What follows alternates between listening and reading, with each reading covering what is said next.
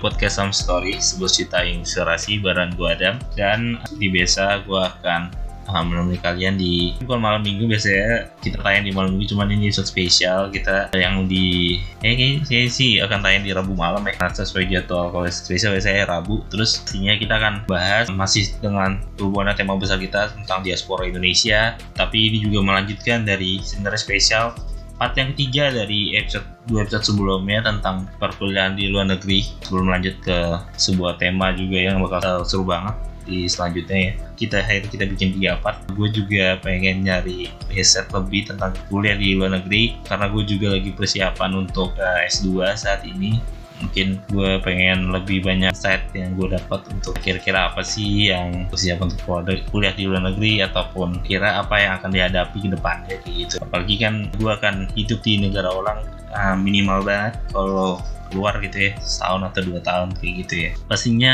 nggak akan skala seru di episode tentang pembahasan kuliah di luar negeri uh, sebelumnya. Karena kali ini kita kedatangan uh, gestar yang juga seru banget pastinya mempunyai perspektif ya dari dua negara Eropa Barat ya. Dua negara yang menurut gua ya secara pendidikan nih baju banget dan bagus banget. Salah satunya juga negara yang pengen gua tuju untuk berkuliah kayak gitu. Nah mungkin langsung aja kita kenalan dengan dua orang guest star kita uh, malam hari ini. Ada Kayla dan juga Salma. Halo apa kabar? Oh halo.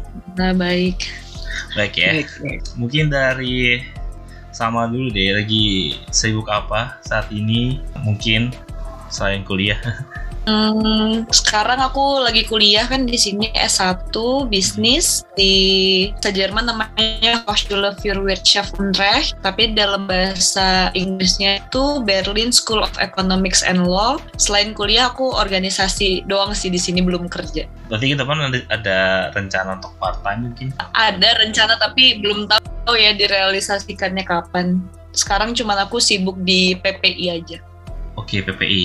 Eh, di PPI eh, posisi apa? Tahun ini alhamdulillah diamanahi jadi wakil ketua di PPI Berlin Brandenburg. Oke oke oke aku ya beberapa kali lah kita juga pernah kolaps dengan PPI cuma bukan PPI ya di Jerman kita waktu itu kolaps dengan PPI yang di Lille Prancis waktu itu. Jadi aku lumayan apa ya sering banget cari-cari tahu tentang depan organisasi apa ya mahasiswa di luar dengan PPI ya. PPI itu banyak banget bro ya di hampir setiap kota di luar negeri pasti ada ya gitu ya. Kan PPI dunia gitu sekarang. Bener banget. Oke okay. next ke Kayla mungkin sekarang lagi sibuk selain kuliah mungkin. Halo Iya, yeah. halo aku Kaila. Mungkin aku kenalin diri dulu juga ya. Aku Kaila. Yeah, aku ngam aku ngambil jurusan nutrition satu tahun terakhir di University of Nottingham di Inggris. Sekarang kesibukannya sama juga di PPI, tapi aku di PPI negaranya di PPI UK sama aktif juga di or organisasi lain sih. Organisasi apa aja tuh? Dan aktif juga di Gus Durian kalau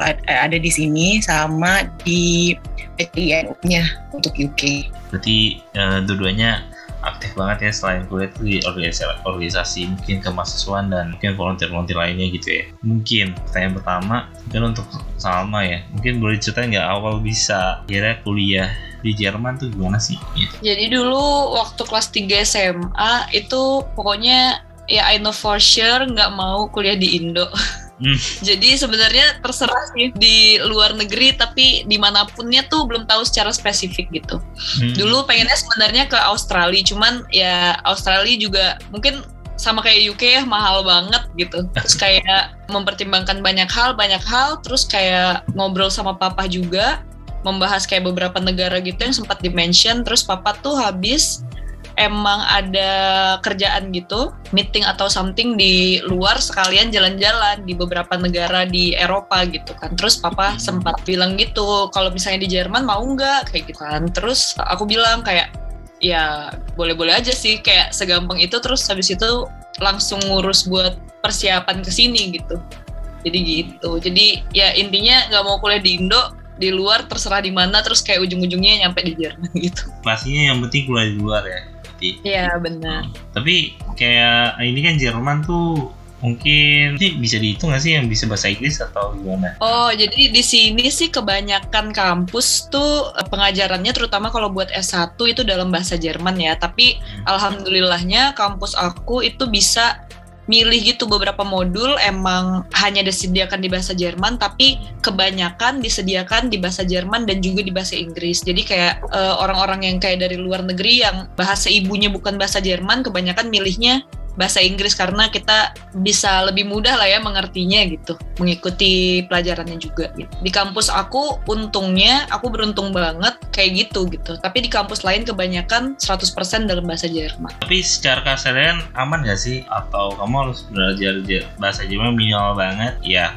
bahasa keseharian gitu. Karena di beberapa negara ya kayak yang culture atau penggunaan bahasanya jarang banget yang pakai bahasa Inggris karena mencintai bahasanya sendiri gitu ya. mungkin kayak Prancis, uh, Turki juga gitu mungkin mm-hmm. Jerman juga gitu uh, gimana tuh kira-kira Jerman sebenarnya uh, kayak gitu juga ya yang kayak sangat proud sama bahasanya sendiri tapi alhamdulillahnya aku tinggal di Berlin di ibu kotanya Jerman yang Berlin tuh sangat internasional banget. Jadi sebenarnya nggak usah takut gitu kalau misalnya orang yang bahasa Jermannya kurang lancar karena di di Berlin sendiri itu banyak banget orang atau misalnya kita di restoran atau kita ke coffee shop apa segala kayak gitu kebanyakan bisa bahasa Inggris at least sedikit-sedikit gitu bisa. Jadi untuk di Berlin sendiri sih untuk orang-orang yang kesulitan gitu dalam bahasa Jerman menurut aku nggak terlalu bermasalah asal bisa bahasa Inggris gitu. tapi itu khusus di Berlin ya nggak berlaku di kota lain.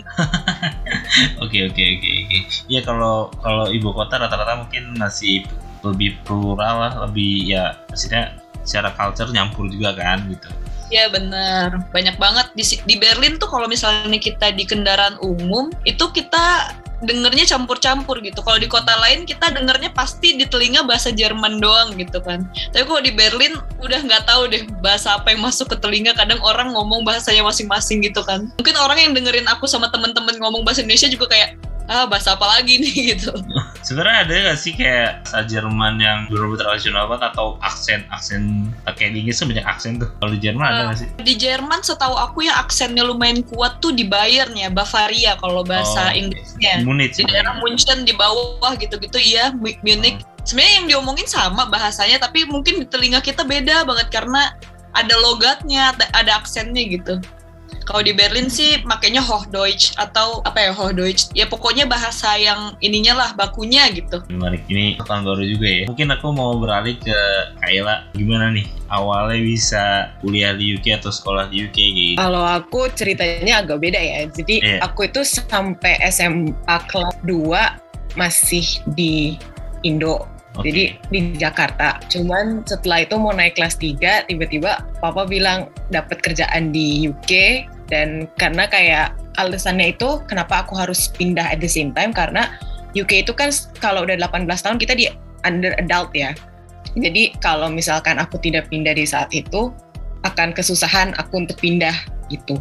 Jadi hmm. sebenarnya lebih ke arah uh, untuk mempermudah visa sih waktu itu supaya aku masih bisa dikonsider di bawah orang tua gitu. Jadilah diboyong gitu ke sini semua dan udah di UK hampir mau masuk tahun kelima sih, udah lima tahun di sini. Wow, udah lima tahun. Oh, Budwig, eh kamu kerja apa bisa uh, ngeboyong uh, satu keluarga harus ke sana semua? Saya di IT, papa di IT, di bidang IT dan memang IT itu kan something yang lumayan always needed ya, jadi ada aja hmm. kesempatannya gitu. Oke, okay, mungkin kan udah diboyong juga. Berarti berarti sempat sekolahnya di SMA di UK atau langsung kuliah waktu itu di UK?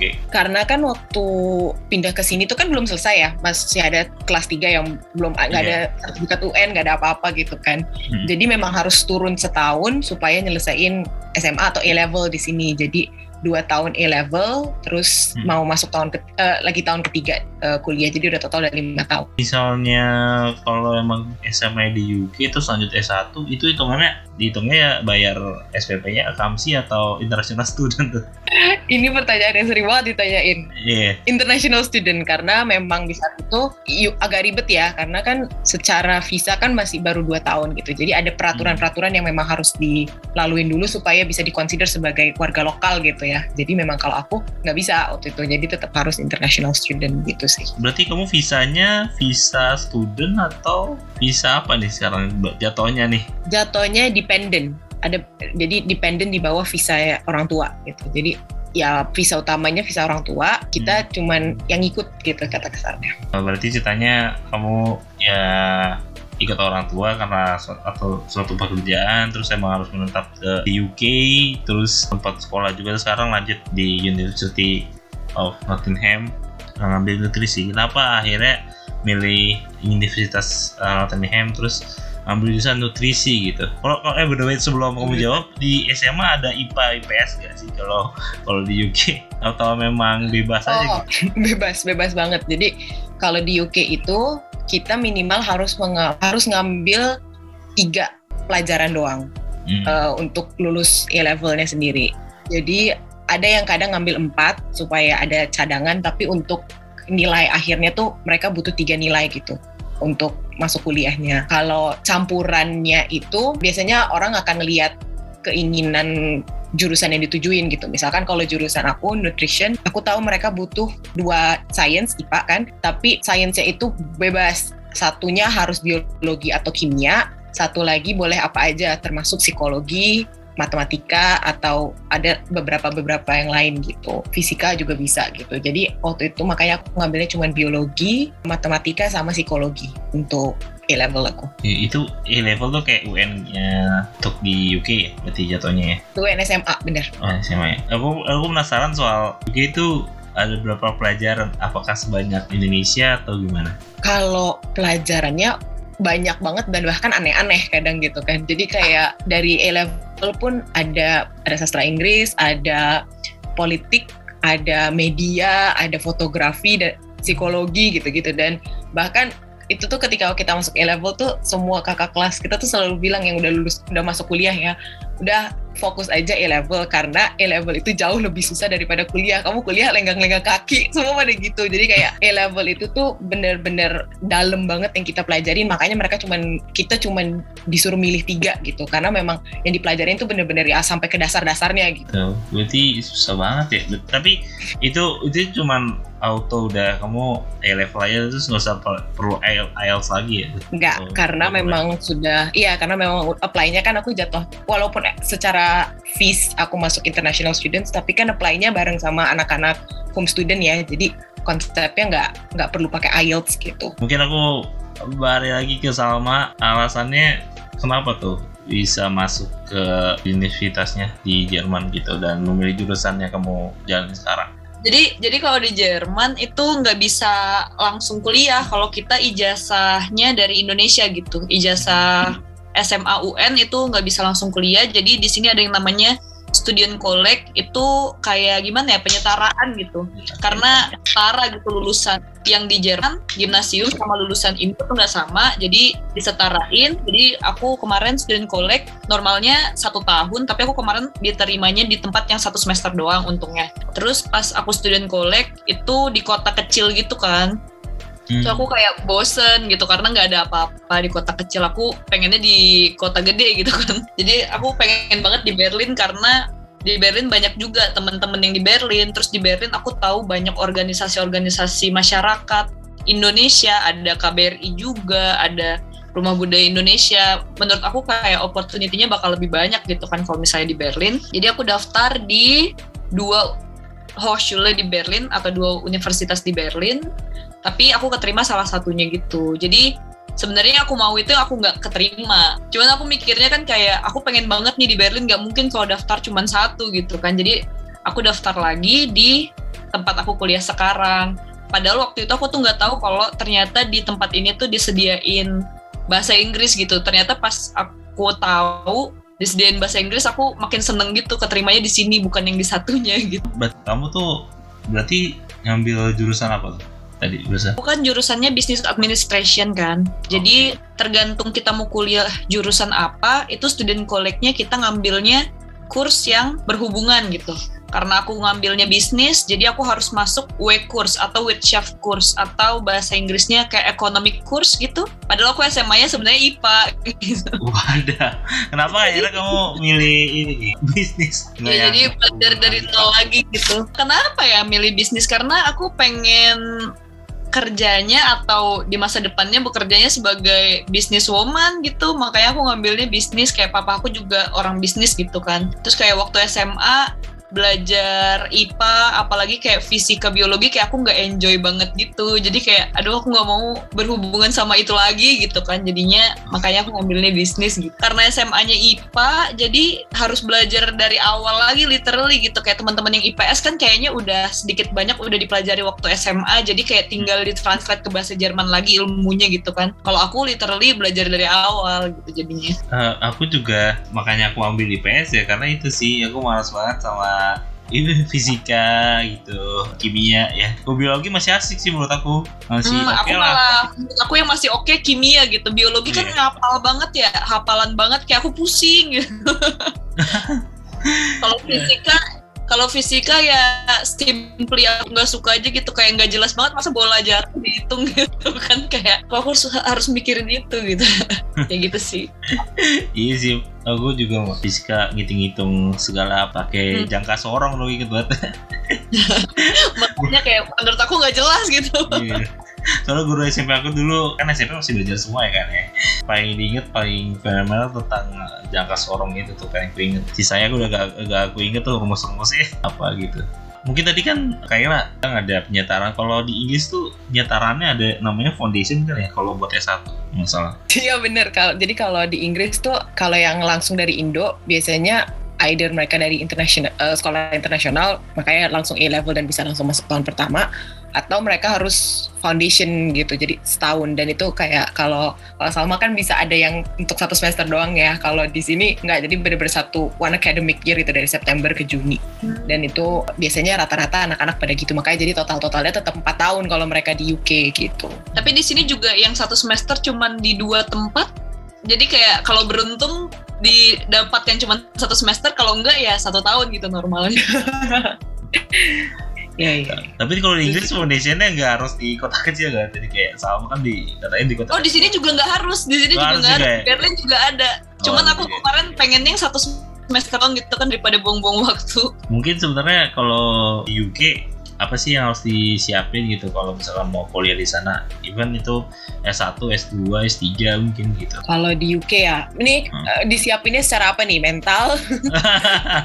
Mungkin cara cara apply dulu untuk kayak persyaratannya apa oke okay, kalau secara persyaratan kan standar ya mereka harus pakai IELTS biasanya kalau UK itu. Beda sama kalau Amerika kan TOEFL kalau di UK kita pakai IELTS. Dan IELTS-nya itu tergantung setiap universitas. Dan itu sama untuk S1, S2, S3.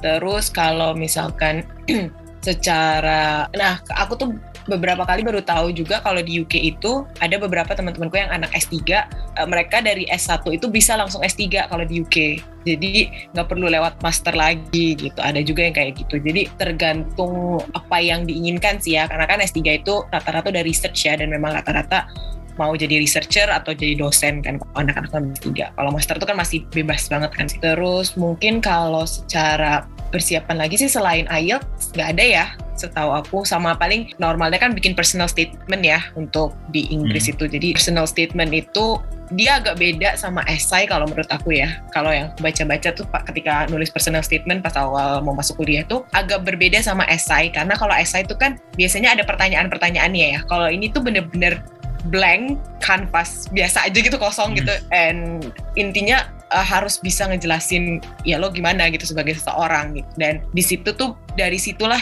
si administrationnya itu bisa milih gitu bisa memvision vision lah gimana lo orang orangnya ini kayak gimana sih? Kayak bisa biasanya masukin organisasi atau masukin kegiatan-kegiatan yang di luar kampus atau juga uh, kenapa sih lo mau ngambil jurusan ini gitu loh. Jadi intinya harus bisa nge-track lah gitu. Biasanya sih dua itu yang paling penting sih personal statement sama IELTS gitu. Hmm, iya personal statement sama ya. Kalau satu juga satu eh, halaman doang ya itu tuh yang buat aku susah ya. Karena kan aku juga lagi prepare untuk apply S2 ya ke UK nah itu bikin personal statement kan kayak wah cuma satu ini doang kan. Satu halaman doang terus kita harus merangkum diri kita dalam satu halaman itu. Itu yang menurut aku susah sih. Terus nanti tadi secara apply mungkin secara berkas mungkin udah banyak yang tahu dan bisa dilihat juga di Google ya. Nah, biasanya. Atau kampus biasanya uh, requirementnya juga dijelasin gitu. Nah, tapi kalau misalnya hmm. secara tadi mental uh, atau apa pun selain tadi persyaratan-persyaratan secara uh, berkas-berkas itu apa ada gini bisa harus disiapin kayak gitu? Kalau ke UK ya, hmm. kalau misalkan mungkin agak sama ya sama Jerman juga. Kalau ke kota-kota gede sih mungkin udah sangat internasional banget ya apalagi kalau ke London gitu loh. Udah masih berasa Inggrisnya tapi udah sangat internasional. Tapi aku tuh kan di kota yang lumayan kecil ya Nottingham tuh kan gak terlalu bukan kota besar lah ya gitu. Hmm. dan aku juga di kampusku itu di luar lagi dari kota Nottingham ya dan itu kayak kalau kita biasanya bilang pedesaan gitu. Dan itu memang kalau kalau ke sana tuh bener-bener berasa banget di Inggris karena memang jarang banget ngelihat orang-orang yang be beda lah kata kasarnya gitu kan. Jadi rata-rata tuh bule semua di mana-mana gitu kan. Jadi itu yang pemilihan kota di sini sangat berimpact sih sama apa yang kita inginkan gitu. Jadi kalau memang lebih seneng yang ketemu orang-orang yang diverse, ya mending di kota-kota besar gitu. Misalkan kayak uh, London, Manchester. Kalau agak ke Skotlandia ada Edinburgh, Glasgow gitu-gitu kan. Kalau misalkan pengen banget ngerasa ini di Inggris nih dengan ketemu bule-bule, nah itu kota-kota yang kayak ada namanya kota Lancaster yang mungkin agak lebih kecil lagi di hmm. di North atau kayak Derby, Loughborough. Hmm itu kota-kota yang masih berasa banget gitu Sheffield, Inggris. Sheffield ya? Sheffield lumayan, Sheffield lumayan gitu. Oke, okay. intinya nih Inggris yang benar-benar tengah-tengah ya kayaknya. Iya, jadi Sheffield, Nottingham itu Nottingham sama Sheffield tuh nggak jauh-jauh sih, sekitar kalau naik kereta mungkin sekitar tengah jam sampai satu jam lah paling lama. Hmm. Itu kereta yang agak ini gitu. Awal-awal ini ya sempat ngomong aksen juga soal orang Jerman katanya di aksen Jerman tuh yang paling kental katanya di Munich ya. Karena aku tuh tahu beberapa daerah Jerman karena ikutin sepak bola ya kan. Nah, kalau misalnya di Inggris nih, gimana nih aksennya uh, mana yang paling kental, paling susah? Kalau sejauh ini secara British ya, kesatuan kayak ya ada Scotland terus uh, Inggrisnya Britishnya terus sama Irlandia paling susah si Irlandia sih tapi kalau karena aku pernah lihat di apa YouTube gitu kayak aksen Irlandia sangat susah sekali ya gitu nah kalau di uh, Inggris ya gimana kira-kira lumayan unik sih kalau menurut aku. Kalau di Inggris sih lumayan ya aksennya tuh sangat ini. Kalau misalkan yang biasa kita dengar itu aksen London lah ya, seperti biasa hmm. apa yang capital city. Ini ya campuran banget sih kalau menurut aku. Jadi kalau misalkan yang biasa kita dengar di film-film tuh lebih yang London lah ya, London accent banget gitu yang the common British accent tuh ya London gitu. Terus even di London pun kalau di beda-beda tempatnya pun agak berbeda-beda lagi kalau menurut aku gitu. Kalau yang di Englandnya sendiri yang lumayan unik tuh kalau menurut aku accent Liverpool. Itu dan itu semua orang juga selalu bilang accent Liverpool tuh paling paling unik lah kalau kita ngedenger kayak ah ini kayak bahasa planet lain gitu kalau kita bilang. Terus Newcastle juga lumayan unik cara berbicara bahasa Inggris ya. Jadi kayak kadang tuh ngedengernya kayak bukan orang ngomong bahasa Inggris gitu loh. Terus kalau kalau Scotland itu mungkin heavy aja ya, tapi kalau pronunciation-nya masih bisa dipahamin kalau menurut aku. Tuh, Wales juga unik lagi itu juga karena bahasa Wales Welsh-nya sendiri pun sangat berbeda dari bahasa Inggris ya gitu kalau Welsh itu. Itu jadi memang empat negaranya sendiri pun itu berbeda-beda banget sih kalau menurut aku. Hmm, oke. Okay. Contoh, contoh Iya yang kamu tahu yang tadi ya, Liverpool, Newcastle, sama Wales deh tiga itu deh nah, karena aku mau play di Newcastle nih. Iya. kalau Newcastle tuh apa ya kalau ini lo lebih berat. Jadi kayak siapa yang pernah ngomong tuh? Jadi kayak kalau ada tuh mbak kalau ngomong Jade kan namanya Jade kan? Tapi yeah. orang bacanya Jade gitu. Jadi kayak ah kok itu kan harusnya ada dua syllable ya ada dua bahasa gitu Jade A gitu kan dia nggak Jade menjadi beda lagi gitu. Jadi itu itu, itu kalau Newcastle setahu aku yang kayak begitu gitu aksennya. Kalau Liverpool tuh Liverpool susah susah banget. Jadi kayak cuma kalau denger itu cuma ketawa-ketawa doang kalau ngedengerin orang. Ya harus aku cari satu-satu di YouTube deh aksen-aksen Inggris contohnya ya biar biar lebih terbiasa gitu ya. Bener bener bener. Ke sama lagi nih mungkin tadi kan sudah secara administrasi mungkin kalau misalnya itu ini nggak wajib ya kayak harus ada karena ada apa namanya kelas yang bahasa Inggris juga gitu ya. Nggak harus kayak persyaratan terus tes bahasa gitu ya? Kalau misalnya daftar kuliah itu kalau di kampus aku sebenarnya ada syarat untuk ngasih sertifikat bahasa Inggris. Cuman aku kemarin kebetulan nggak ngasih tapi tetap diterima. Jadi asumsiku sendiri hmm. itu karena kayaknya SMA aku kan bilingual rapot dan lain-lain semuanya tuh bahasa Inggris kan. Dan nggak ditranslate ke bahasa Jerman karena udah bahasa Inggris gitu kayaknya gara-gara itu gitu. Itu sih asumsi aku ya. Jadi sebenarnya aku nggak tahu jawaban pasti dari kampusnya gimana gitu karena mereka minta persyaratan tapi aku nggak kasih tapi keterima gitu. Ini agak ada faktor luck juga. Ya mungkin ya mungkin.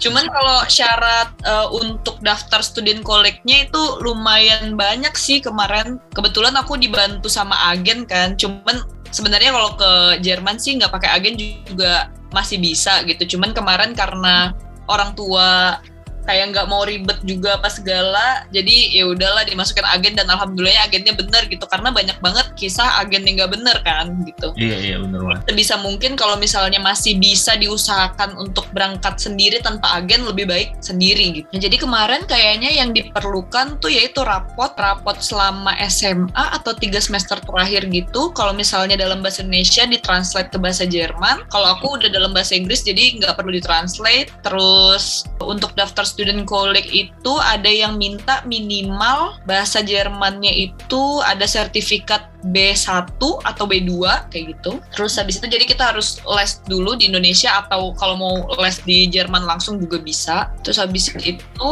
ijazah sama SKHUN kalau nggak salah itu juga ditranslate ke bahasa Jerman kayak gitu-gitu sih sama ya daftar visa nah daftar visa juga lumayan struggle ya buat some people gitu gara-gara kalau misalnya ada nilai yang di bawah 6 itu bisa dibilang nggak aman gitu karena kebanyakan ditolak apply visanya gara-gara nilainya ada nilai yang di bawah 6 walaupun rata-ratanya misalnya tinggi gitu 8 atau 9 tapi ada nilai yang 5,5 mungkin itu agak menyusahkan juga gitu untuk ke Jerman. Hmm, mereka sangat high ini banget ya, pengen yang standar. Terus juga uh, daftar student collect, kalau misalnya di Indonesia kan kalau kita daftar ke universitas atau kayak gitu, kita daftar udah pasti bisa tes kan gitu. Mm. Kita daftar, bayar, pasti bisa tes gitu. Kalau di sini yeah. enggak, kita daftar, bayar, kasih dokumen semua, kita nunggu nanti mereka ngasih kita undangan. Jadi untuk tes pun kita harus dapat undangan. undangan untuk tes. Jadi kayak uh, ada beberapa apa ya stepnya gitu. Jadi disaring dulu secara dokumen. Kalau misalnya dokumennya tersaring, baru boleh ikut tes. Kalau nggak dapat undangan berarti nggak boleh ikut tes. Habis itu tes baru kita nunggu apakah kita keterima atau enggak. Kayak gitu sih. Jadi ada satu step lebih lah untuk daftar student collect Mungkin itu kan secara administrasi ya, mungkin ada banyak yang struggle-strugglenya kayak visa atau raport yang harus high standar banget gitu. Nah, ada nggak sih yang mungkin jadi yang harus dipersiapkan selain administrasi gitu? Mungkin juga, juga ceritain kayak hambatan-hambatan di luar administrasi tadi kayak culture shock atau Oh iya, selain administrasi tadi juga di sini harus nyiapin ini sih spare konto gitu. Jadi untuk daftar visa di harus buka bank Jerman dan di dalam bank Jermannya tuh harus ada 10.000 euro kalau nggak salah untuk apply visa gitu. Itu itu kayaknya masih masuk administrasi ya, tapi itu kayaknya hal yang penting yang tadi lupa aku sebutin sih. Karena tanpa itu nggak bisa gitu. Kalau misalnya secara mental jelas itu harus disiapin banget ya apalagi buat temen-temen yang dari kecil tinggal di rumah bareng orang tua apalagi yang punya ART di rumah semuanya terima beres. Terus kayak di sini karena semuanya harus sendirian gitu kan kayak harus masak sendiri semuanya ngelakuin sendirian. Terus kayak birokrasi di Jerman tuh lumayan jelas tapi uh, agak ribet gitu. Kadang-kadang untuk perpanjang visa juga kita agak susah untuk dapat terminnya. Termin tuh janji kayak gitu itu agak susah gitu kayak rebutan juga bisa antri dari subuh kalau misalnya kita nggak dapat janji gitu kan. Kalau misalnya langsung mau datang ke kantornya kayak gitu. Terus budaya sih di sini Jerman ini ya lumayan free apalagi Berlin terutama kayak ya kadang-kadang waktu awal-awal ya lumayan shock lah ngelihat orang kayak sangat terbuka sangat bebas lah di sini mau ngapain kayak orang nggak peduli gitu kan. Terus habis itu sama mungkin budaya positif yang lumayan mengagetkan juga untuk orang Indonesia tuh kalau di sini orang tepat waktu gitu. Nggak ada tuh ngaret-ngaret. Kalau di Indonesia kan kayak ya ngaret 15 menit normal lah kayak gitu. Atau 5 menit kayak gitu. Jadi kayak di sini ya misalnya ada termin jam 2 siang kayak gitu. Kayak kita ya setidaknya dua kurang lima lah datang. Tapi kalau misalnya kita misalnya datangnya terlalu awal juga di mata orang sini nggak bagus juga gitu. Kayak kayak kita have nothing better to do gitu. Hmm. Kalau kita datang kecepatan gitu kesannya. Jadi ya harus pas gitu. Gitu sih sama kayak kalau kita uh, ngulur-ngulur waktu gitu misalnya kayak aku di rumah mau ke tempat gym misalnya tempat gym sebenarnya nggak terlalu jauh cuman kita perhitungkan juga gitu kan jalan kaki dari rumah ke stasiun kereta terdekat berapa menit terus kayak keretanya datangnya berapa menit kayak gitu kan kan kalau misalnya ketinggalan kita harus naik yang setelahnya kalau misalnya setelahnya bisa jadi kita telat kelas di kampus atau telat janjian apa segala kayak gitu itu juga harus diperhitungkan karena di sini kan nggak naik kendaraan pribadi ya kayak di Indonesia kan orang naik mobil naik motor kayak gitu atau ada gojek gokar gitu. Di sini ada juga sih, cuman kayak nggak mungkin kalau kita mau naik itu tiap hari karena mahal gitu. Setuju, setuju.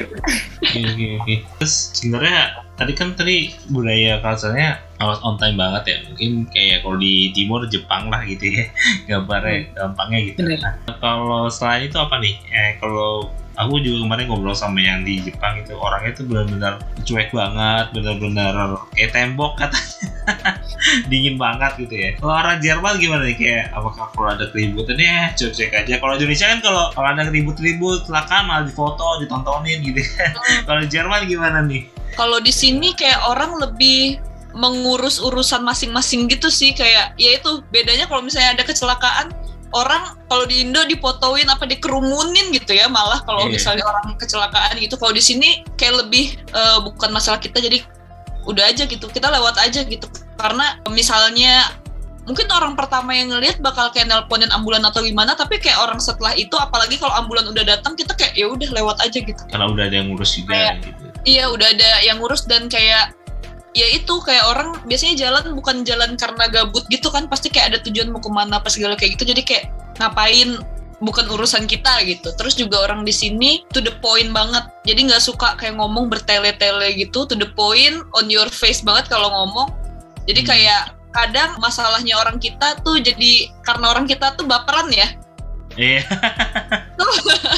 itu awal-awal harus membiasakan diri gitu sih untuk menerima itu gitu untuk terbiasa lah setidaknya gitu. Uh, ada lagi ya mungkin jadi culture shock. Uh, beda banget nih budayanya. Mungkin tadi kan udah uh, soal telat soal kayak cuek banget gitu. Hmm. uh, ada lagi nggak kira-kira orang Jerman mungkin kayaknya di Jerman sama kayak negara barat lainnya kali ya kayak ya itu yang aku bilang bebas apa segala. Jadi kayak kadang-kadang kita dalam kereta ngelihat orang ciuman. Kalau di Indo kan tidak mungkin ya kita iya tidak mungkin. Pasti di lapas apa PP gitu. iya makanya kayak entah di lapo di ringkus sama satpol pp atau ntar ada yang moto terus kayak dijulitin apa gimana kayak gitu kan. Kayak kalau di sini gitu. Bener kayak gitu gitu kalau di sini itu ya udah kayak pemandangan yang biasa aja gitu.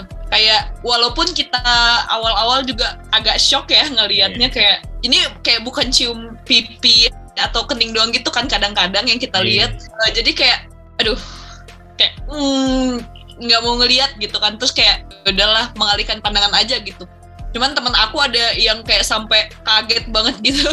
Lumayan norak jadi kayak ya orang-orang kan setiap orang beda-beda ya responnya yeah. gimana gitu. Cuman ya itu itu hal yang biasa di sini dan kita juga ya sebagai sama uh, pendatang terutama harus menyesuaikan diri gitu sekarang mungkin ke Kayla yang mungkin udah lima tahun juga di UK gimana nih awal-awal pas di UK culture shocknya gimana? Mungkin juga uh, permasalahan Tian setiap aku nanya mahasiswa tuh waktu itu kalau di Lel soal soal Jumat kan dia laki-laki. Karena kalau kalau ini gimana soal ada jam pemisahan kuliah di waktu sholat atau gimana kayak gitu. Kalau di sini sih ya mungkin kalau pas pertama datang itu aku uh, jadi aku di Nottingham ini kan kuliah doang. Keluarga nggak hmm. tinggal di Nottingham. Jadi ada kota lain namanya Slough. Itu kota yang bisa dibilang kota imigran kata kata kasar. Karena hmm. memang di situ tuh bis, hampir 50 sampai 60 persen tuh orang British Pakistani atau British Indian gitu. Jadi orang-orang Asia hmm. Timur. Eh sorry bukan Asia Timur Asia siapa sih? Selatan. Asia Selatan. Selatan bener-bener Iya, jadi orang-orang Muslim mereka Muslim gitu loh. Jadi ketika pertama kali datang pun aku malah oh, oh ini tuh. Jadi impresi pertama terhadap Inggris tuh bukan yang kayak di film banget. Jadi kayak ketika itu agak kayak oh ternyata beda juga ya. Tapi aku ke sekolah itu sekolahku itu lumayan mostly orang-orang bule gitu. Jadi di angkatan aku cuman aku sama dua temenku yang berhijab ya. Tapi karena di kota kita udah udah quite common ya di daerah-daerah situ it's not really a big deal gitu. Karena kan memang deket London juga ya. Jadi orang-orang luar tuh udah banyak banget di sini gitu. Jadi malah aku merasa dihargain banget gitu loh. Jadi misalkan ketika aku mau sholat pas SMA itu guruku tuh kayak selalu kayak aku selalu ngomong ke guruku saya mau sholat gitu misalkan. Terus hmm. guruku tuh kayak ngusir teman-teman suruh keluar dulu gitu. Jadi ruangan itu bisa aku pakai sendiri. Nanti kalau udah sholat baru balik lagi teman-teman. Jadi kayak dan teman-temanku juga yang awalnya mungkin aku juga masih uh, masih bingung juga ngomong ke mereka gimana. Lama-lama mereka kayak tahu gitu langsung kayak oke okay, jamnya Kayla sholat keluar keluar. Kayak nanti balik lagi 5 menit lagi udah balik lagi gitu. Jadi hal kayak gitu toleransinya tuh tinggi gitu. Tapi ketika pindah ke Nottingham ya apa yang tadi aku bilang itu kampus aku sendiri tuh di daerah yang lumayan pedesaan lah kata kasarnya gitu. Jadi out of kota Nottingham sendiri lumayan banyak international people karena memang orang uh, banyak mahasiswa ya mahasiswa internasional. Cuman di kampus aku sendiri nggak banyak. Jadi di situlah baru mulai berasa tuh kayak diliatin atas bawah ini karena pakai jilbab gitu-gitu. Jadi lumayan juga berasa. Tapi mungkin karena persepsi aku terhadap Inggris sudah terbentuk dari ketika aku SMA jadi nggak yang culture shock yang ah, ini gimana nih harus ngadepinnya? Ya udah biasa aja gitu. Dan memang bener sih mungkin yang kata Salma bilang orang barat tuh kan they tend to be minding your own business ya gitu. Jadi bener-bener yang kayak ya udah bodo amat lo mau ngerjain apa juga bukan urusan gue gitu. Itu sih kalau secara di sini. Cuman yang aku bilang agak unik itu di sini culture volunteeringnya mereka tuh sangat kuat. Jadi culture mereka ke mengembalikan apa yang mereka punya ke masyarakat tuh it's very strong gitu. Jadi walaupun mereka kayak I live my own life and do my own things, tapi mereka juga sangat appreciate yang namanya spending their time paling nggak seminggu sekali gitu misalkan untuk volunteer di charity shop atau kayak ke museum-museum karena kan di sini banyak banget museum-museum kecil juga ya di kota-kota gitu jadi dan itu terbawa dari kecil sampai orang yang udah kerja pun gitu Sabtu minggunya tuh kadang volunteering gitu. Jadi kayak it's a very interesting site yang kita lihat. Kalau mungkin kalau kita kan organisasi ya kalau kita di Indo gitu kita kita banyak ikut organisasi kalau di sini tuh volunteering sih lebih. Kalau itu itu di Inggris sih mungkin. Kemarin juga aku tuh ngobrol sama yang kuliah di UK juga di Kapif terus kayak dibilang sama aku kuliah tuh ada mendapat sesuatu hal yang menurut itu rasisme lah. Nah ini gimana nih soal rasisme di kota kamu gitu? Kalau dia kan di, di Cardiff kalau di sini sih lumayan ya tetap masih berasa. Tapi alhamdulillahnya sih aku nggak pernah aku nggak pernah berbeli atau physically ngerasain rasisme hmm. dari orang-orang orang sekitar gitu. Mungkin yang paling berasanya tuh dia diliatin atau mungkin kadang kayak ngehindar gitu. Ada sih berasa gitu kadang kayak dihindarin gitu. Tapi overall sih kayak it's never a big thing gitu. Kalau misalkan kayak tadi yang ditanya mungkin kalau mau sholat juga kalau lagi jam kuliah. Jadi itu kan kalau di sini ya udah gitu. Lo, lo mau kamar mandi lo mau ngapain lagi lecturer yang ngomong ya tinggal keluar aja gitu. Bukan sesuatu hmm. yang kita harus minta izin atau gimana. Kalau kita kan di Indo mungkin mau ke kamar mandi angkat tangan sampai gurunya ngelihat baru izin gitu iya kan. iya iya kalau di sini tuh kayak ya udah mau minum, mau makan, mau makan di kelas, mau tidur di kelas, ya serah-serah lo, lo udah gede gitu kan kata kasarnya gitu. Jadi nggak masalah banget dan memang rata-rata di kampus-kampus pun mereka punya tempat sholat gitu loh. Jadi very convenient ya kalau kalau menurut aku sih ya kalau di sini gitu. Mungkin the fact that memang di sini agama kedua terbesar pun is, uh, Islam ya. Jadi udah sangat accommodating gitu. Tapi secara pergaulan kamu gimana nih Pak? lebih banyak bergaul dengan orang-orang Indonesia dengan PPI gitu mungkin? Atau punya banyak teman dari Inggris juga gitu kan? Ya gimana? Kalau kalau aku sih ya mungkin kalau pas SMA kan terpaksa ya karena memang yeah. teman aku rata-rata orang-orang sini semua kan orang-orang bule dan orang mungkin ada yang ada teman dekatku yang British Pakistani, yang Indian juga dan lain sebagainya. Cuman pasti lebih banyak orang ininya orang aslinya kan. Cuman kalau pas kuliah agak berasa sih. Jadi kayak orang-orang Inggris tuh apa ya kalau menurut aku tuh kadang nggak kadang nggak nyambung juga sih gitu kan at times ya at times mungkin secara culture memang sangat tidak nyambung jadi lebih nyaman ngobrol sama anak-anak internasional not specifically Indonesian ya bukan hmm. orang-orang Indonesia aja gitu karena di sini banyak banget anak-anak internasional jadi ya memang aku ya teman-temanku yang ada yang dari Cina ada yang dari Hong Kong dari Singapura dari Malaysia gitu-gitu jadi kayak banyak hmm. banget dari mana-mana gitu. uh, bahkan kalau bisa dibilang aku baru mulai punya teman-teman orang Indonesia tuh setelah masuk PPI which is tahun ketiga jadi oh, selama empat iya. tahun tuh bisa dibilang ya mungkin orang-orang Indonesia yang aku ketemu ya teman-teman keluarga ya dari eh, orang-orang diaspora yang memang tinggal di sini tapi kalau punya teman-teman sendiri yang pelajar tuh baru setelah masuk PPI yang kayak oh iya banyak juga ya ternyata gitu ya hal kayak gitu gitu, gitu sih tapi nggak lumayan maksudnya kayak even kayak uh, masalah makanan atau masalah pergaulan sendiri they're very understanding gitu sih. Asalkan kita mau menjelaskan, mereka mau mendengarkan kok gitu. Intinya gitu sih kalau buat aku. Berarti misalnya masalah pergaulan gak ada masalah gitu ya. Terus juga secara akademik juga kayak masyarakat tadi kayak ada yang masalah lancar-lancar. Ada gak sih yang membuat kamu struggle mungkin selain agak aksen-aksen itu yang tadi banyak yang aneh? Agak di UK ya, mungkin ya kalau misalkan tadi Salma bilang di Jerman itu sangat blunt ya orangnya kayak ngomongnya apa adanya gitu. Hmm. Kalau di sini itu orangnya sangat pintar apa ya ber membunga-bungakan berbahasa gitu lalu berbahasa. Oh, oke. Okay metafora lah ya. Jadi kayak unik gitu loh. Jadi uh, mungkin ini ya bahasa kalau kalau di sini kan emang Shakespeare kan dari sini ya. Mungkin karena itu ya. Jadi terculture-nya mereka tuh biasa untuk ya ber apa ya ngomongnya tuh kadang suka kalau kita kan belibet ya ngomongnya kayak yeah. get to the point terus ini. Kita tuh kalau apa kalau aku email email apa ya misalkan mau minta pertolongan atau gimana gitu ya. Email gitu. Kita kan direct ya. Aku kan lumayan direct ya. Jadi orangnya kayak tak tak tak tak aku mau gini gini gini gini gini. Mereka tuh bisa panjang banget emailnya tapi tujuannya jadi terjawab apa enggak gitu. Kadang tuh suka suka bingung gitu gitu uh, uh, dan tapi satu hal lagi mungkin mereka sangat appreciating apa yang kita lakukan. Jadi hmm. kayak kalau dalam ujian dan lain sebagainya gitu kayak you, you did a good job gitu gitu tapi kalau kita lihat ah, kok nilainya segini? Katanya good job. Tapi kok nilainya segini gitu. Kalau kayak gitu kayak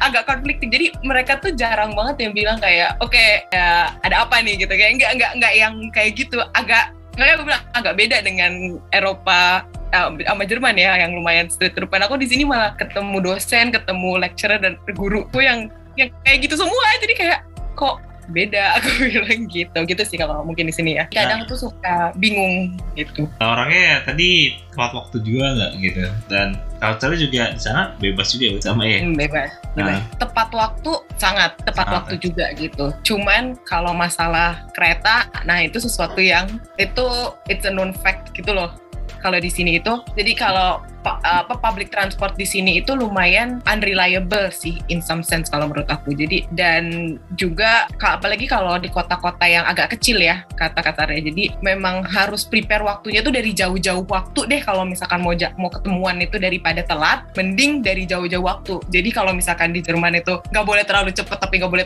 nggak boleh telat. Kalau di sini tuh orang mending cepet aja sekalian, mending lebih cepet gitu. Mending kita yang nunggu daripada kita membuat orang lain menunggu gitu loh. Itu yang aku sadari ngeliatin sih kalau di sini gitu. Dan memang kalaupun kita akhirnya telat karena public transport it's a very normal thing gitu loh. Jadi kayak kalau dulu kan aku ke sekolah harus naik kereta nih. Itu tuh delay sampai setengah jam satu jam tuh udah biasa. Jadi kayak guru-guruku kayak nggak bisa nyalahin gitu karena memang hmm. mau gimana lagi gitu loh. And it's very out of our control gitu. Jadi itu sih kalau yang aku bilang kalau masalah itu. Makanya di sini kalau budaya jalan kaki tuh sangat dibiasain gitu. Jadi kalau misal hmm. jadi tuh jalan kaki 2 km 3 km tuh biasa. Buat uh, iya kan jadi kayak daripada naik kereta atau naik tram atau naik bus yang mungkin unreliable mending jalan kaki deh gitu kata kasarnya. Kalau di sini hmm. sih ya yang aku yang aku sadari. Itu jalan kaki cukup beli sepeda sih. Uh, betul. iya kan? yang terakhir adalah beli sepeda. Soalnya saudaraku tuh pernah kayak mungkin dua semester atau empat semester lah karena karena kan dia double degree gitu di Jerman kan dia saking kayak biar nggak ininya mungkin nggak capek atau apa ya mengurangi biaya juga untuk transportasi umum ya jadi beli sepeda sih paling efektif banget sih kalau di Jerman kalau student nggak bayar transportasi umum lagi jadi kita hmm. bayar SPP satu semester itu sebagian besar jadi tiket kita transportasi selama satu semester sih kalau di Jerman. Iya, iya enaknya gitu ya. Iya, jadi SPP-nya makanya kayak orang suka ya salah persepsi bilang kuliah di Jerman gratis sebenarnya tuh nggak gratis. Cuman kalau dibanding biaya hidup, biaya kuliahnya emang murah banget.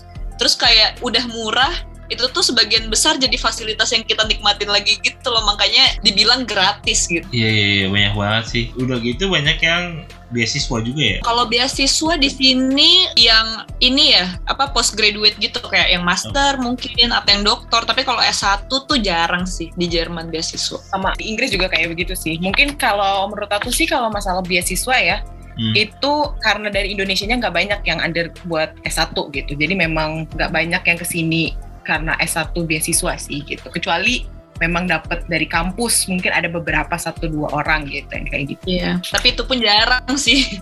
Bener bener bener bener. Mungkin balik lagi ke sama ada beberapa pertanyaan. Mungkin tadi kan hal-hal yang struggle cultural shock gitu ya. Apa sih yang paling berkesan selama di Jerman? Mungkin juga kemarin aku ikutin kamu ya di salah satu program YouTube ya yang cerita soal menjadi paski beraka mungkin juga boleh ceritain oh iya yang yeah. di ini ya cek oh ya salah satu alasan kenapa aku ke Berlin juga kan tadi di awal aku bilang kenapa milih di Berlin karena di sini ada banyak ormas ada organisasi juga banyak ada KBRI ada RBI lalala kayak gitu. Jadi kayak menurut aku opportunity-nya juga jadi banyak gitu. Kayak aku dari SMA juga ikut-ikut pas kibra walaupun cuma di sekolah gitu kan tapi aku suka gitu. Terus ke, tahun lalu kebetulan KBRI setelah dua tahun sebelumnya nggak buka open recruitment terus kayak buka lagi gitu kan tahun lalu terus aku ikut terus kayak nggak ngerti juga gimana terus jadi dantonnya juga kayak gitu kayak jadi banyak kesempatan lah di Berlin misalnya kita mau aktif mencari-cari kayak ada lagi nggak yang mungkin berkesan lagi nih selain mungkin jadi pas kibraka kemarin selama di Jerman? Berkesan selama kuliah di sini atau selama apa nih selama tinggal di sini lah ya, tinggal di iya, Jerman. Ya, ya, boleh ya. Salah satu yang enak juga tuh sebenarnya kita bisa liburan ke negara-negara tetangga, terutama uh, yang Uni Eropa ya, tanpa visa ya. gitu.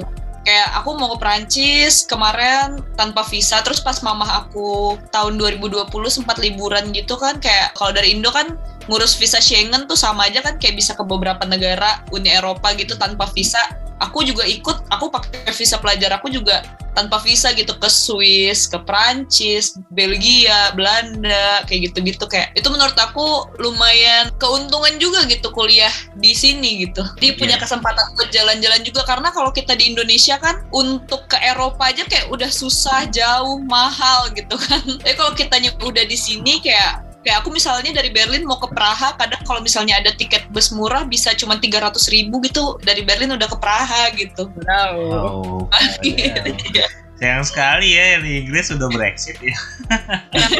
Tapi memang sebelum Brexit pun kayak begitu sih, karena kan yeah. ketika aku ke sini pun kan masih pertengahan antara Brexit ya. Jadi hmm. mungkin tuh yang kelemahannya kalau di UK terus dipikir-pikir lagi. Tidak mendapat privilege yang sama ya.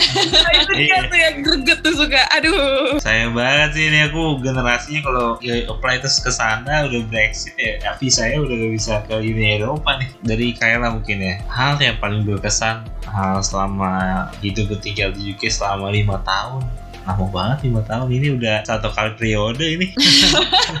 Itu sekali. Itu sempat iya. sempat pemilihan presiden udah pemilihan presiden lagi kita. Iya. Oh, udah udah rame sih ini apa namanya. Iya nih baca berita tadi pagi oh, iya. kayaknya udah ada mau mencalonkan diri.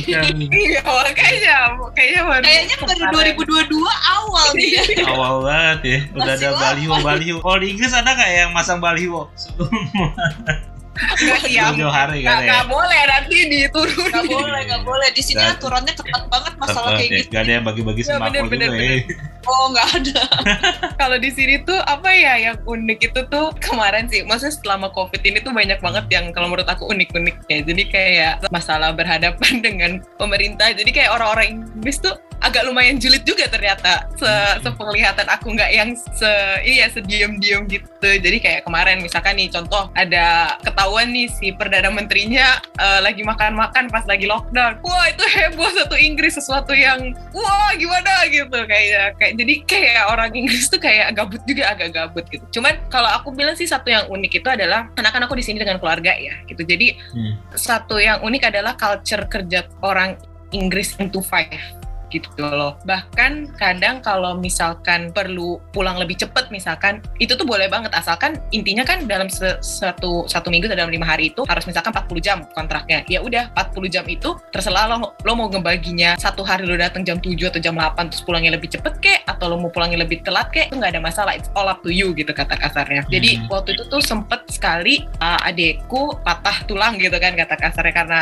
dia jatuh gitu dan mama nggak bisa jemput karena harus jemput adik-adikku yang yang lain gitu. Jadi papa yang lagi meeting pun pas tahu itu dia nengok ke bosnya tuh bosnya langsung udah kamu pulang nggak usah dipikirin. Jadi itu yang kayak se priority itu bahwa family is number one gitu kalau di sini itu. Jadi kayak hmm. your life itu bukan cuma revolving around kerjaan tapi bahwa lo tuh punya hidup di luar ini apalagi ada keluarga lo gitu dan lain sebagainya. Itu yang paling berkesan sih buat aku. Gitu. Dan juga mungkin cara culture-nya juga masih it's something that's always new ya buat aku ngelihat tiap hari ada lagi hal-hal baru yang aku pelajarin gitu tuh itu sesuatu yang unik sih. Aku juga kan aku ikutin lama banget sih soal Inggris ya, apalagi aku fans salah satu fans bola gitu. Nah, memang secara culture sih menurut aku satu lagi yang unik dari Inggris itu dia konservatif sih kayak kayak menjaga konservatif itu kayak menjaga banget budayanya banget gitu jadi kayak old school lah istilahnya gitu uh, old school old school gitu kan yang kayak untuk percaya dengan suatu hal baru itu perlu waktu yang sangat sangat ini ya lama gitu, panjang prosesnya kayak contoh kalau di bola itu penggunaan kan kalau untuk satu pertandingan gitu ya itu uh, wasit kan biasanya ada suka human error kan biasanya. Terus uh, sekarang ada teknologi namanya VAR kayak video assistant referee itu baru bertahun-tahun Jerman tuh bener-bener Jerman udah pakai Italia udah pakai semua udah pakai Inggris tuh baru belakangan gitu. Jadi kayak saking konservatifnya Inggris itu. itu menurut aku sih secara pandangan aku ya Inggris uniknya itu konservatif dan sangat menjaga culture banget dan karena kebiasaan dari mungkin tanya terakhir untuk, untuk podcast hari ini mungkin ada dua nih harapan buat teman-teman dari Kayla juga sama harap ke depan orang-orang yang mau berkuliah di uh, luar negeri gitu dan harapan kalian ke depan gitu, sebagai Kayla dan uh, Salma Terus yang kedua mungkin tip apa pesan terakhir orang-orang yang mungkin mau berkuliah di luar negeri. Kalau buat orang yang mau kuliah di luar negeri sih ya, mungkin apalagi dengan yang aku tahu ya sekarang kan ada juga beasiswa yang buat S1 juga ya, yang baru yang baru banget mulai tahun kemarin tuh aku tahu ada salah satu temanku yang memang terima. Jadi kalau aku bilang reach for the sky lah intinya. Kalau memang ada kalau memang ada niatan dan ada keinginan atau ada dream itu coba aja gitu. There's nothing wrong with dreaming gitu kata kasar eh, cuman memang harus punya backup plan selalu ya. It's, that's just how life works gitu lah dan mungkin kalau one thing that belajar juga dari covid nothing is nothing nggak nggak ada yang namanya bisa di plan gitu loh. Apa plan tuh bisa kadang-kadang tiga rak gitu kayak kayak apa mau plan mau jalan-jalan terus tiba-tiba gak jadi gitu on the day karena hal-hal hal-hal yang eksternal gitu. Jadi continue on dreaming tapi juga at the same time no be able to make backup plans lah kalau menurut aku sih kayak kalau buat kuliah kalau aku sendiri mungkin adalah to continue to continue exploring to continue on learning the things that you do lah everyday gitu. Setuju sih sama yang Kayla omongin sama mungkin pesan aku buat orang-orang yang di Indo yang pengen kuliah di luar negeri sih jangan terlalu ini sih jangan sama sosial media orang-orang yang tinggal di luar negeri sekarang gitu misalnya kita masih di Indo terus ngeliat orang yang di luar negeri kayak wah enak banget ya jalan-jalan terus. Wah enak banget ya tinggal di luar negeri. Kayak keren gitu. Karena kayak yang kita tunjukkan di Instagram tuh cuman kayak sebagian kecil hidup kita gitu. Dan yang kita tunjukkan tuh yang happy happynya yang seneng senengnya gitu kan. Kan nggak mungkin ya kita lagi nangis nangis lagi breakdown karena ujian atau karena apa gitu. Misalnya di sini susah nggak dapat visa atau apalah banyak banget kan masalah-masalah yang sebenarnya tidak kita tunjukkan di sosial media tapi itu nyata gitu. Itu sih jadi kayak jangan terlalu terlena lah sama itu. Setuju setuju setuju. Setuju banget. Iya iya iya, iya benar banget sih. Ini juga pesan. Sebenarnya banyak banget orang Indonesia persepsi kayak kehidupan di sosmed dan kehidupan asli itu sama gitu. Kayak contoh banyak artis yang tiba-tiba cerai terus kok kayak baik-baik aja terus tau-tau cerai ya nggak semua kali di share kayak lagi ribut gitu kan di Instagram gitu kan nggak mungkin juga. videoin live. Video iya gitu. Kayak heboh kan kemarin sama satu artis yang sampai sekarang gitu. Oh, cerai kan. itu sih kayak belum terlalu ngerti konsep privasi ya kadang-kadang orang iya, Indonesia bener, ya kayak bener banget. Aku belajar privasi uh, tentang privasi dari orang Jepang sih. Kayak dia sedetail itu mau mikirin soal privasi kayak dia kalau mau foto aja katanya harus ada cekrek gitu loh bunyi gitu. Dan itu settingannya nggak bisa diubah gitu kali kalian beli HP. Kalau masalah foto itu di Inggris pun sama kayak gitu. Misalkan kalau hmm. mau masuk ke sekolah ya, sekolah itu wajib memberikan surat pertanda tanganan kalau misalkan untuk sekolah anak-anak ke orang tua atau kalau kita buat kitanya sendiri untuk menanyakan apakah kita mau pertama boleh nggak foto kita diambil kedua kalau foto kita diambil apa cuman buat simpenan mereka atau boleh digunakan? Itu hal yang sangat sangat biasa banget gitu. Jadi kalau misalkan aku foto sama teman-teman pun aku harus nanya dulu ke teman-teman can I post it on Instagram? gitu. Misalkan nggak nggak boleh kalau misalkan temanku tiba-tiba bilang nggak aku post tuh wah itu bisa itu benar-benar melewati privasi mereka gitu kata kasarnya dan itu ada banget sih. Bahkan kalau orang-orang Jerman ya itu setuju banget tuh yang nggak boleh ngepost kalau kita nggak izin gitu. Bahkan orang-orang Jerman tuh jarang banget yang nama sosmednya tuh nama asli. Kata mereka itu hal yang bodoh untuk naruh nama asli di sosmed. Padahal kalau kita orang Indo nama lengkap kadang kayak aku iya. aku pribadi juga kayak nama aku Salma Mahdi sosmed aku Salma Mahdi gitu. Kayak, iya iya bagi mereka itu kayak itu kata mereka itu bahaya banget gak sih kayak untuk perlindungan data kamu gini gini gini gini kayak gitu. Oh, iya. Jadi orang sini tuh masalah perlindungan data, privacy kayak gitu tuh ini banget sih mereka tegas dan aturannya tuh banyak gitu. Ini ya, mereka lebih mereka lebih advance ya secara teknologi mungkin dari Indonesia hmm. ya, tapi sangat diperhatikan hal-hal kayak gitu. Benar banget sih soalnya di sini kan kalau fake account itu kayak justru dianggap yang bahaya justru kalau di sini kalau di Indonesia kan. Justru kalau di Jerman terbalikan ya itu hal yang aneh kalau pakai nama asli ya. Dan juga di sini masih kayak bedanya dengan di luar gitu. Mereka sudah tadi sadar tentang perlindungan data pribadi dan kalau di sini sebenarnya udah sadar, cuma aturannya nggak ada itu dia masalahnya. Jadi istilahnya belum jelas ya aturan. Iya belum jelas. Kayak contoh juga kemarin ya yang baru kan yang lagi rame kan soal soal bitcoin binomo ya kan? Itu kan istilahnya aplikasi itu udah ada dari lama. E, peralangannya baru gitu. Sama dengan kayak ormas juga kemarin kayak ormas itu udah lama dari tahun 2000-an entah kita belum lahir juga kayak udah ada gitu. Endingnya di sekarang-sekarang baru dilarang kan jadi hal yang aneh sih menurut aku. Itu itu yang kekurangan perbedaan antara pemerintah di negara-negara luar gitu ya dengan di sini aku sih. Benar-benar benar kalau di sini sih mereka samping aturannya udah jelas kayak kadang-kadang hal yang nggak penting juga diatur gitu. iya makanya. Benar sih setuju sih setuju sih bener itu. Kayak kadang-kadang mind blowing gitu loh aturan-aturan yang mereka buat tuh kayak duh segabut itu ya mereka ya kayak sampai ini tuh nggak jelas banget gitu. Kalau di Indonesia kan masih yang basic aja tuh masih nggak jelas. Jadi kayak untuk ngatur yang yang detail-detail tuh lagi masih bisa. jauh gitu. Masih jauh kita untuk mencapai di sana gitu. Itu yang masih banyak problem banget. Dan ini tugas kita guys sebagai anak muda uh, untuk masa depan untuk mengubah itu semua. Luar biasa banget ya hari ini episodenya. Karena ini spesial juga jadi banyak banget insight yang diambil tentang kuliah di negeri tinggal di luar negeri jadi intinya mungkin tadi juga kata sama kalau misalkan uh, kita juga gak kita tuh nggak boleh lihat uh, sesuatu hal yang di sosmed dengan satu hal yang di dunia itu sama gitu juga tadi juga banyak banget dari Kayla sharing tentang culture-culture yang atau sesuatu hal yang menyenangkan atau nggak mengenakan di IP juga tadi. Oke, okay, mungkin untuk teman-teman ya yang masih pengen nih uh, nanya soal tadi program di UK, kehidupan di UK ya, atau tadi juga di Jerman juga bisa nih ke mana? sosmednya mungkin ada hal kayak yang misalnya project apa gitu dari organisasi yang yang kamu ikutin kayak gitu mungkin kalau dari sosmed IG kali ya dari yeah. IG aku ada di KZ Kazerlina 2 KZER L I N A kan bingung antara bahasa Inggris sama bahasa Indonesia.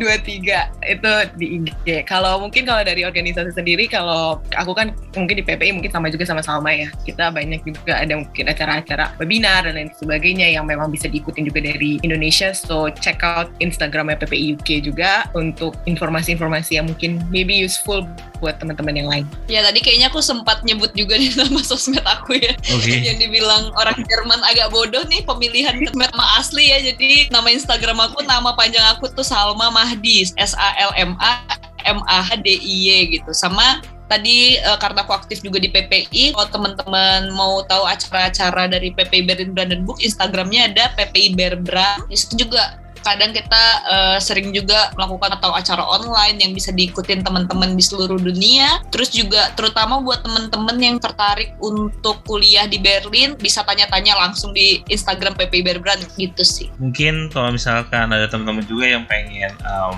ada ide konten selanjutnya mungkin ya ini juga kan konten ini ada karena permintaan dari teman-teman juga untuk membahas sesuatu hal yang berhubungan dengan edukasi dan diaspora Indonesia. Jadi langsung aja hit us up on Instagram bisa langsung DM kita di app podcast underscore some story. Dan juga bisa ke email kita di podcast some story gmail.com and thank you buat teman-teman yang udah mendengarkan podcast some story episode spesial kali ini. Uh, bersama Kayla juga sama and see you on the next episode. Dadah. Ya, makasih teman-teman semua. Makasih semuanya.